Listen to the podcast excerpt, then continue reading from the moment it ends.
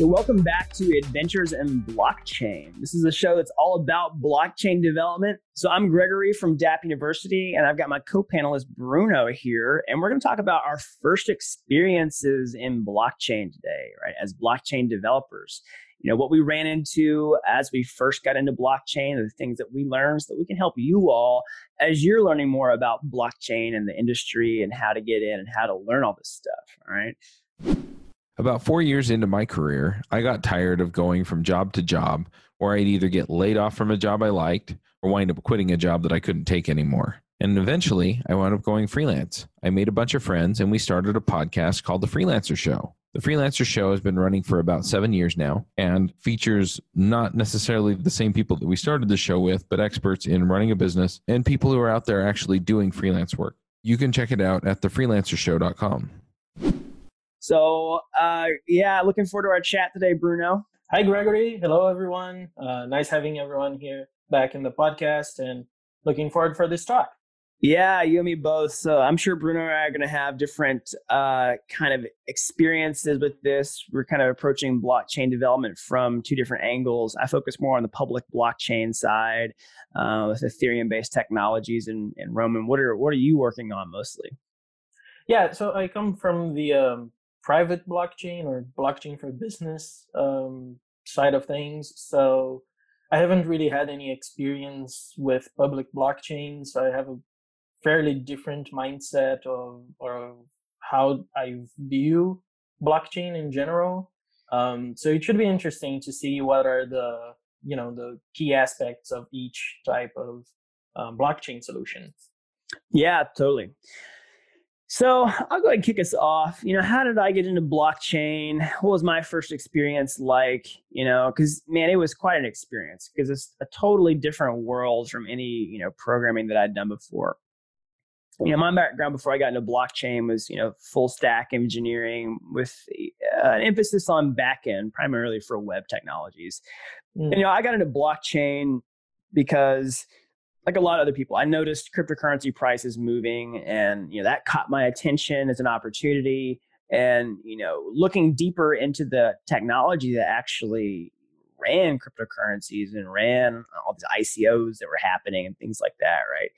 Um, so that's what you know got me in. That's what uh, got me curious, and that's how I learned initially. Like I, I got into blockchain because I wanted to build my own projects. Um, wasn't necessarily because I was trying to get a job necessarily as a blockchain developer, though that did become a motivation for staying in blockchain. Mm-hmm. Um, and yeah, that was what caught my attention.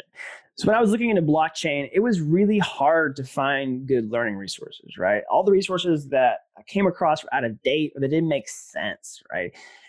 Everything that I was trying to, and part of this is because I didn't know what to look for necessarily, right? I just knew I wanted to build something with blockchain, but didn't understand like how to ask Google the right questions to give me the resources, right? So it's, it's, sort of like you don't know what you don't know, and you don't even know how to find what you don't know. Yeah, uh, yeah. That's you know a really, I mean? really difficult aspect of uh, of blockchain in general. Um, finding the the resources for it. Like you may may even find a lot of different resources but they're never what you're looking for and you don't even know yourself what you're looking for really. Right. And you know and google doesn't always necessarily know how to provide you questions because you, you may not be asking the right question. You're, in your mind you're thinking how do i do blank? Right? Mm. but that's not necessarily even the right question to ask or like google doesn't know how to give you the answer to that yet because yeah, you know what I mean. Like have enough like data to really like intelligently answer that for you. Yeah, for sure. And so you you you started your blockchain right into development, or did you like um uh buy a cryptocurrency first to see what it's like, or what? Sure. Yeah. So I, I bought some cryptocurrency, and that was sort of my initial ex- exposure to blockchain, right? And that's what I tell a lot of uh-huh. people who are trying to get into blockchain, you know, don't know how it works. Like learn how blockchains work, and you know, from the public side goes, you know, cryptocurrency is you know one of the major use cases for blockchain at all, and like price speculation and, and store of value and things like that. Um, and you know, that will teach you how they work. as they are right now without them having to be this perfect thing before you can move forward, right? It's going to give you an experience of like what a public blockchain is right now, what it does, how it works. Um, you can learn about blocks, you can learn about transactions, you can learn about all that kind of stuff, all the fundamentals of uh, using a blockchain, which is going to you know be super helpful for you to know how they work before you start building with them. yeah, um, yeah, for sure.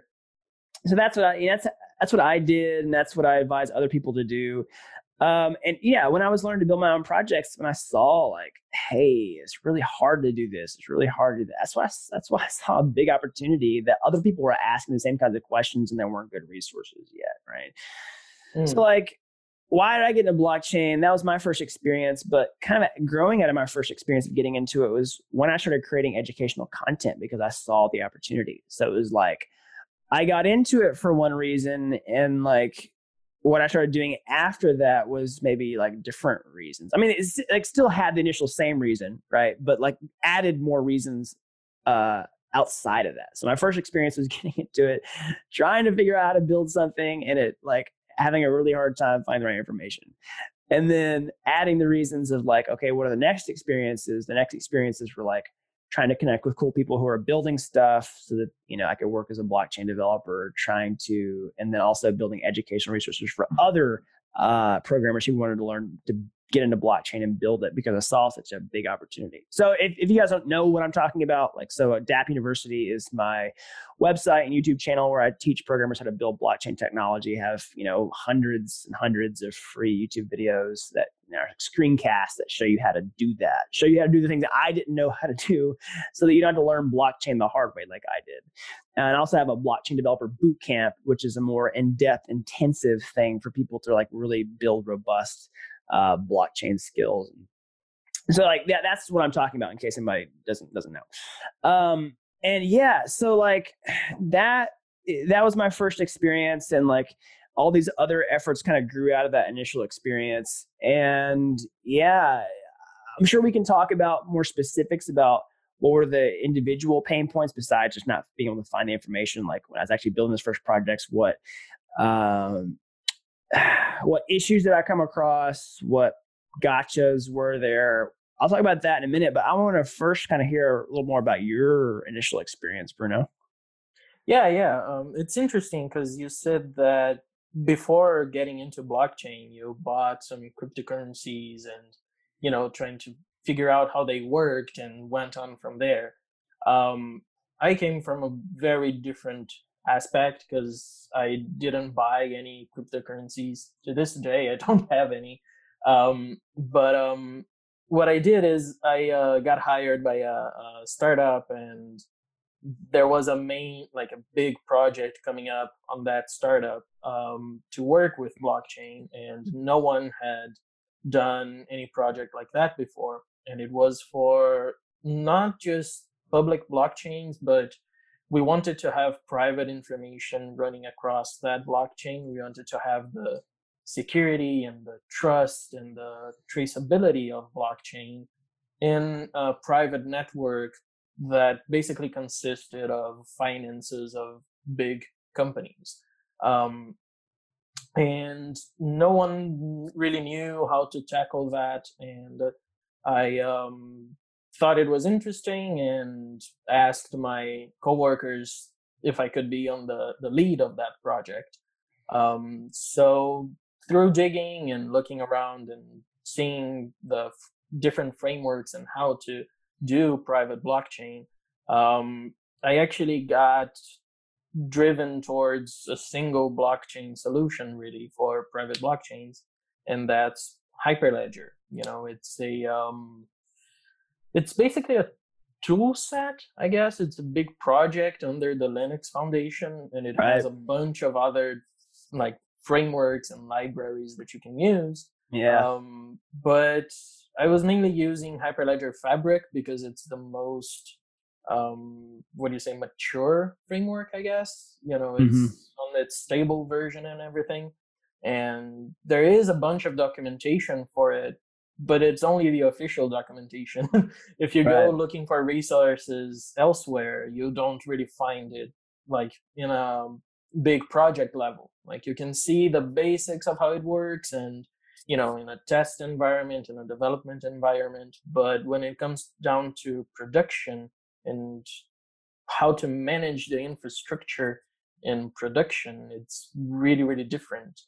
And um yeah it was really challenging to see like to go to that production level without knowing anything. And um well i sort of drew a path from there with my coworkers at the company and uh, we ended up later using ibm blockchain platform. Uh, it makes things way easier but it still works with hyperledger fabric and it it took me around two months until I completely understood at least the paradigm shift between working in a centralized application with your database and everything and working in a decentralized way with blockchain.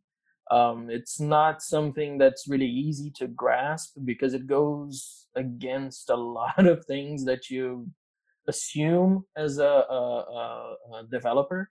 Mm-hmm. And um, it's just really really different from everything and you have to like keep yourself in check to make sure that you're using that you, you have the best security and that you're taking care of the application like it should um, and yeah it's it's really really difficult to shift your thought into creating decentralized applications um, but that's at least for the private um, blockchains. I didn't really have any experience with public blockchains. I only have like only researching more about public block- blockchains after I started this podcast. You sure. Know, have talking about Ethereum and everything like that. It's now that I'm researching more and considering actually buying some cryptocurrency in the future. But um, sure. Yeah, it's like new grounds for me even more. yeah, yeah, yeah, totally. Vue.js is no longer the new kid on the block. It's a well established framework that allows you to build web applications similar to React and Angular. We have a podcast featuring several people from the Vue community, including Chris Fritz, who's on the Vue core team, Ben Hong, who works for GitLab, and several other people that contribute on a regular basis to talk to us about Vue and all of the things going on in the Vue community and all of the things you can do with it. You can check it out at viewsonvue.com that's views, V I E W S, on Vue, V U E dot com. So maybe tell me a little bit about uh, some of those specific things, like you know, coming to decentralized infrastructure. Like, what what were maybe some of the paradigm shifts that you encountered? Like, you know, what did did you ex- experience something that uh, did you have a specific experience that had a light bulb moment for you, or anything like that? Yeah, yeah, for sure. Um, so from the top of my head, I can think about mainly the um, um, sort of like authorization or um, access management flow in sure. a private blockchain, because that's actually what sort of like what um, differentiates a private blockchain from a public blockchain is that you actually have roles and you can define who sees what information inside of your blockchain and who has access to what. And um, it doesn't work in a at least in a typical way that i've seen before. Um, you basically have a bunch of nodes you know a bunch of workers and those can be servers or instances or whatever.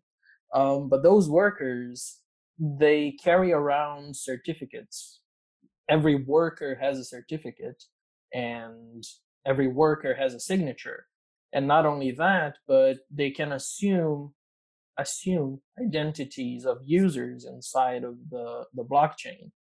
And um, figuring out how to manage the roles and how to actually see the information that you want to see or make some information private um, it was kind of challenging at first um, because you don't really know which roles should you take. In some in some cases you can take multiple roles inside of a same worker and all of the transactions they need to be signed by specific workers or specific roles. And um, it's very difficult to figure out all of that uh, flow uh, specifically when you think about different uh, organizations involved in the blockchain. So, say for instance, you have two different companies that want to share information between them. Um, but one company only wants to share a single uh, information and the other wants to share uh, a little bit more and you have to figure out who is going to be who are going to be the the users of each uh, company and using hyperledger fabric at first you have to manually declare which are the workers, what are the certificates, where they are, like the physical file of a certificate, like I think it's PEM file. Um, you have to physically, like manually set where those files are according to uh, the creation of the um, the the worker in a YAML format or something like that. And um, thinking about growing that is kind of complex because you need to manually manage every single one of them. And then when we came to IBM blockchain, that solved a lot of our issues because now we didn't have to manually set all of the access and all of the certificates and everything and link everything and make sure everything's working. And it took like 10 minutes to spin up a local development server using uh, Kubernetes and Docker and everything. And it was really painful. But then in IBM blockchain, everything was just a click away. And it solved a lot of the issues that we we're having. And then is when we felt productive.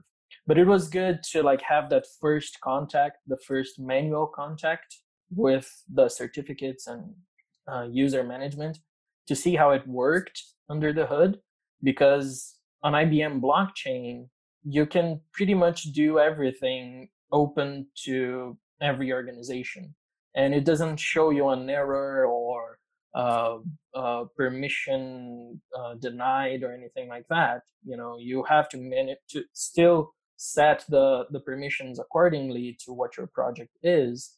And but it's really easy to set them in a bad way or in a way that some other organization can have access to what it shouldn't have. Um, but it was really interesting to work with those user management assets and the flow of everything. And until you understand everything, it's it's really really great after you understand it and can manage it all. You, you have a nice feeling. yeah, totally. yeah, you know, you said something in that that uh, kind of resonates with, uh, or at least I identify with from me, my initial experience with blockchain, where there's some of the pain of getting set up initially. You know, I talked earlier about the pain of learning how to do it. Well, there's also was the pain of the tooling initially, and and the tools have gotten better even since the amount of time that I've been in blockchain. Um, Mm. you know and even before they are now it was like it was really hard to do anything you know yeah. like in one sense like blockchain solves uh some problems that uh like one thing in one sense it gives you some things out of the box for free that you would normally have to build with a traditional application like for public blockchain for example like you know blockchain is kind of like a database you you you, mm. you store data on it already out of the box uh, it already has, you know, user accounts. You don't have to model something like that if you were going to do a fully decentralized application.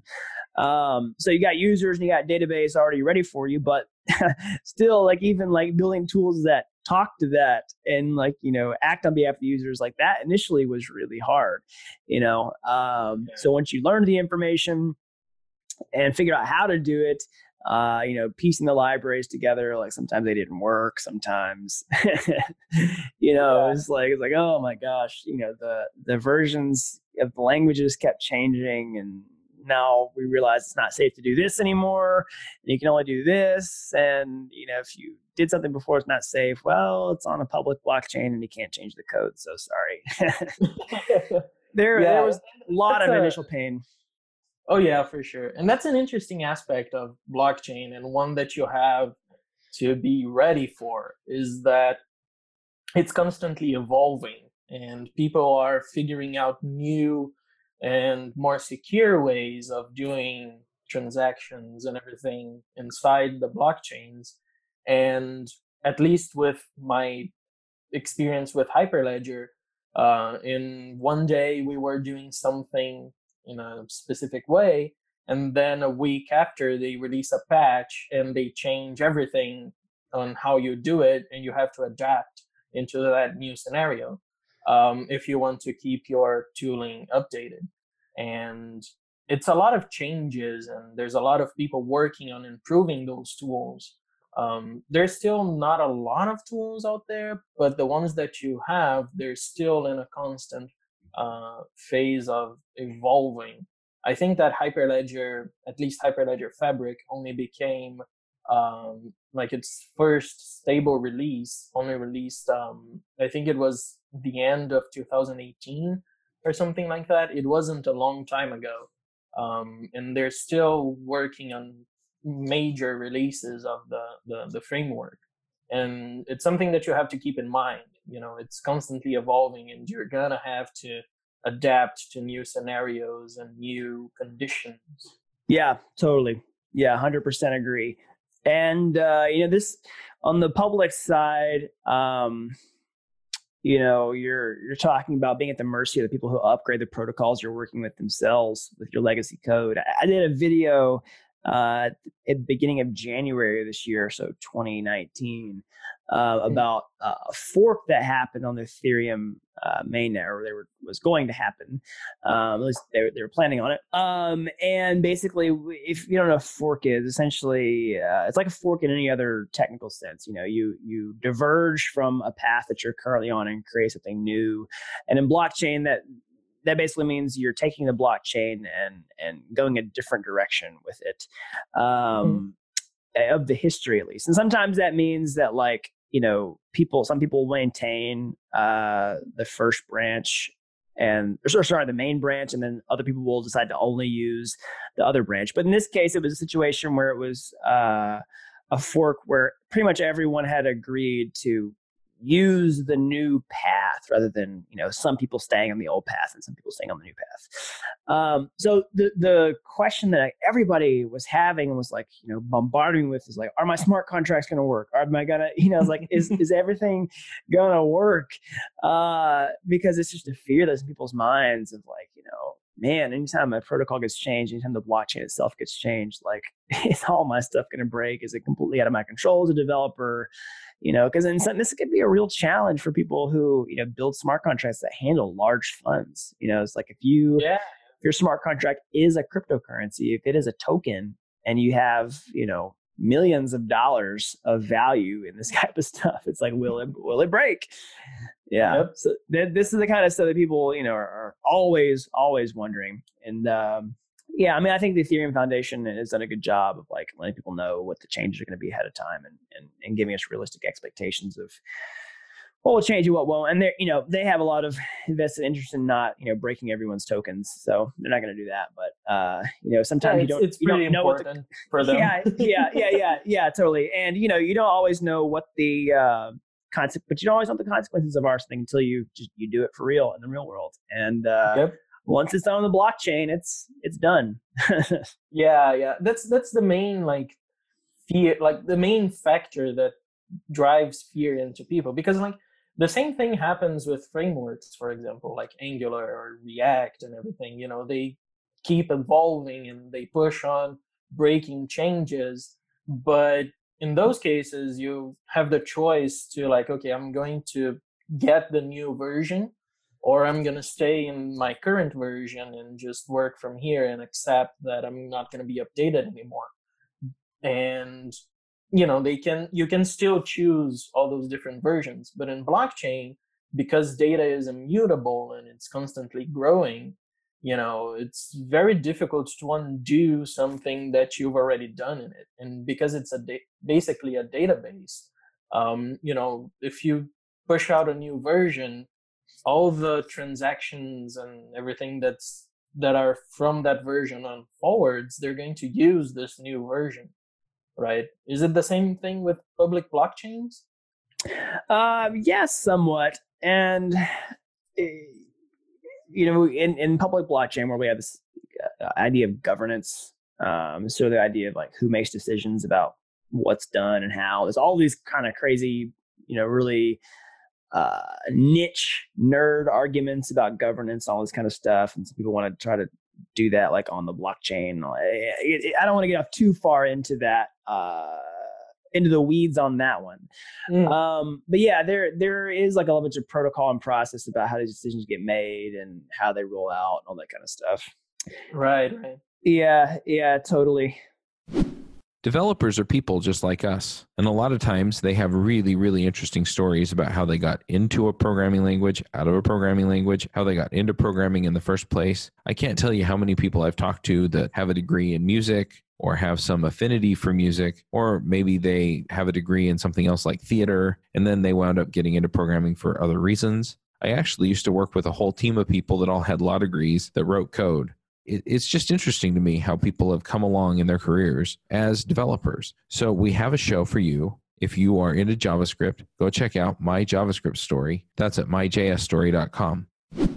So what um t- tell me, you know, a little more about you know, the experience of of building an app like can you think of any time where you know you got in there initially and you were just trying to do something and it just sort of blew up in your face or like it kind of you saw some gotcha where you learned a lesson the hard way or something like that. Um, kind of, yeah. Um, at first, when we started developing the our application, we thought that we were gonna have like say five organizations right mm-hmm. um, we were going to have because of the way the businesses worked we needed to have some synchronization between them and one of the organizations was going to be our own, you know, uh, uh, the company that was developing it because it was for third parties.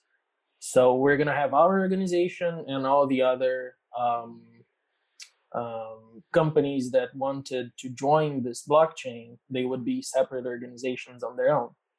Um, but then, like, we created everything. We manually set the certificates and everything and we ran a few tests locally and everything worked and we're like super hyped we're like okay wow it's running on blockchain we have a live blockchain running on my computer you know this is amazing and then when we started working like going to a test environment online you know with the uh, online infrastructure and everything at uh, using ibm blockchain uh, we started getting a like a few people from these different companies to test the environments and see if this first stage if it was working and everything. But um, we ran into a lot of problems regarding permissions because on hyperledger you can set like this organization is going to have this member and the this member can assign new members to this organization to see only the data from this organization. So say organization right. number one, you can have Bruno in organization number one, and he's going to assign roles to other um, uh, employees of that company, for example, to see specific things. Um, and the same with organization number two and three and so forth.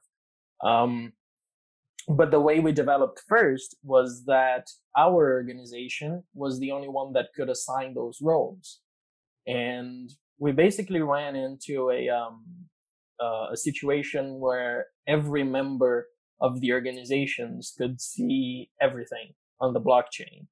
Um, even though we were using what they call private databases on the the nodes and everything like that, anyone could see everything. So we started testing, of course, with fake data at first, and like a uh, one of the organizations they were looking at the data and they could see data from another organization. And they were like what is this data doing here? Why is this here and we couldn't test that in our uh, local environment because we didn't really have uh, multiple roles in our local environment. But when we went to that testing yeah it was a pretty big um, uh, situation and we had to quickly fall back and restart everything. And we had to basically start from scratch the development of the uh, the the blockchain because the assignment of roles in Hyperledger, they work as transactions on the blockchain. So once you create a role and once you create a Genesis block, um, you can't like delete that. You can't delete that role. You can only assign new roles and you can't assign an empty role. So basically you have to have everything set up from the beginning, you know, who are the organizations and who are the managers of those organizations that all needs to be on the genesis block. And um, if someone some other organization wants to join then that's fine. But if you can't alter an organization that has already joined because it goes against the business rules of the whole blockchain. So it was really different and really weird and we had to basically go back to the beginning um, because of that one thing. And then we removed our organization as you know our company as one of the organizations, and everything ran smoothly because then we just gave the role assignment to all of the companies to each company and you know they went on from there. Yeah. Yeah totally. That makes that makes total sense. So you know we've talked about some of the pain of getting into this early? Like, you know, what were the gotchas? What were the how, how do we feel like we were banging our head against a wall at a certain time? You know, what what do you see uh, happening in the future that can make this easier? You know, people, how are people going to use this more? Like, what where do you see this headed for you on your? Um, well, on on the blockchain for business and at least, um, I'm seeing IBM as sort of like a um, I wouldn't say leader, but you know, the company is pulling other companies into working with blockchain because they have a really strong um, blockchain market, I guess. Um, they're working with a bunch of solutions, working with the Linux Foundation to create Hyperledger. And um, all of those projects are evolving and constantly growing. And I think what's going to happen is that more and more people are going to see the usefulness of blockchain and think about new scenarios where they can use blockchain, maybe private, maybe public blockchains. And um, the more people we have on board, the more ideas we're going to have, and the more these projects are going to mature and grow. And um, I can see already a lot of projects going like going into testing phases right now, sort of like a live quote unquote prediction testing. Uh-huh. Um, because it's one thing to develop something and another to go into production and see, you know, have a real world uh, test. And um, I can see that a, a lot of projects from IBM again are going into this live real world test right now at least. And in the next couple years i think more projects are going to arise. Because i think that what happened is people started working with blockchain a couple years ago at least private blockchain um, a couple years or so ago. And now the software is sort of like in this state where it can be the it can be deployed and we can see what it looks like and then we can do testing and improve on that you know um, speaking of tests i think that unit testing and you know automated testing for blockchain in the private blockchain scenario for example is going to get a lot of traction because at least from when i worked with it it didn't really have you didn't really have a way to do it uh-huh. Um, so I think people are going to come up with new uh, solutions for that and how to make your uh, applications more robust. You know. Yeah, totally. That makes perfect sense. Yeah, very cool. Yeah, I think on my end, you know, for the public side, um, you know, we got a lot to look forward to. Uh, tools getting better. You know, people are shipping uh, new versions of the libraries uh, quite often, new versions of the programming languages. Of course, that does bring some pain, right? You know, things. Mm-hmm. You know, your your app may not be up to date. You have to change things, et cetera, et cetera, et cetera.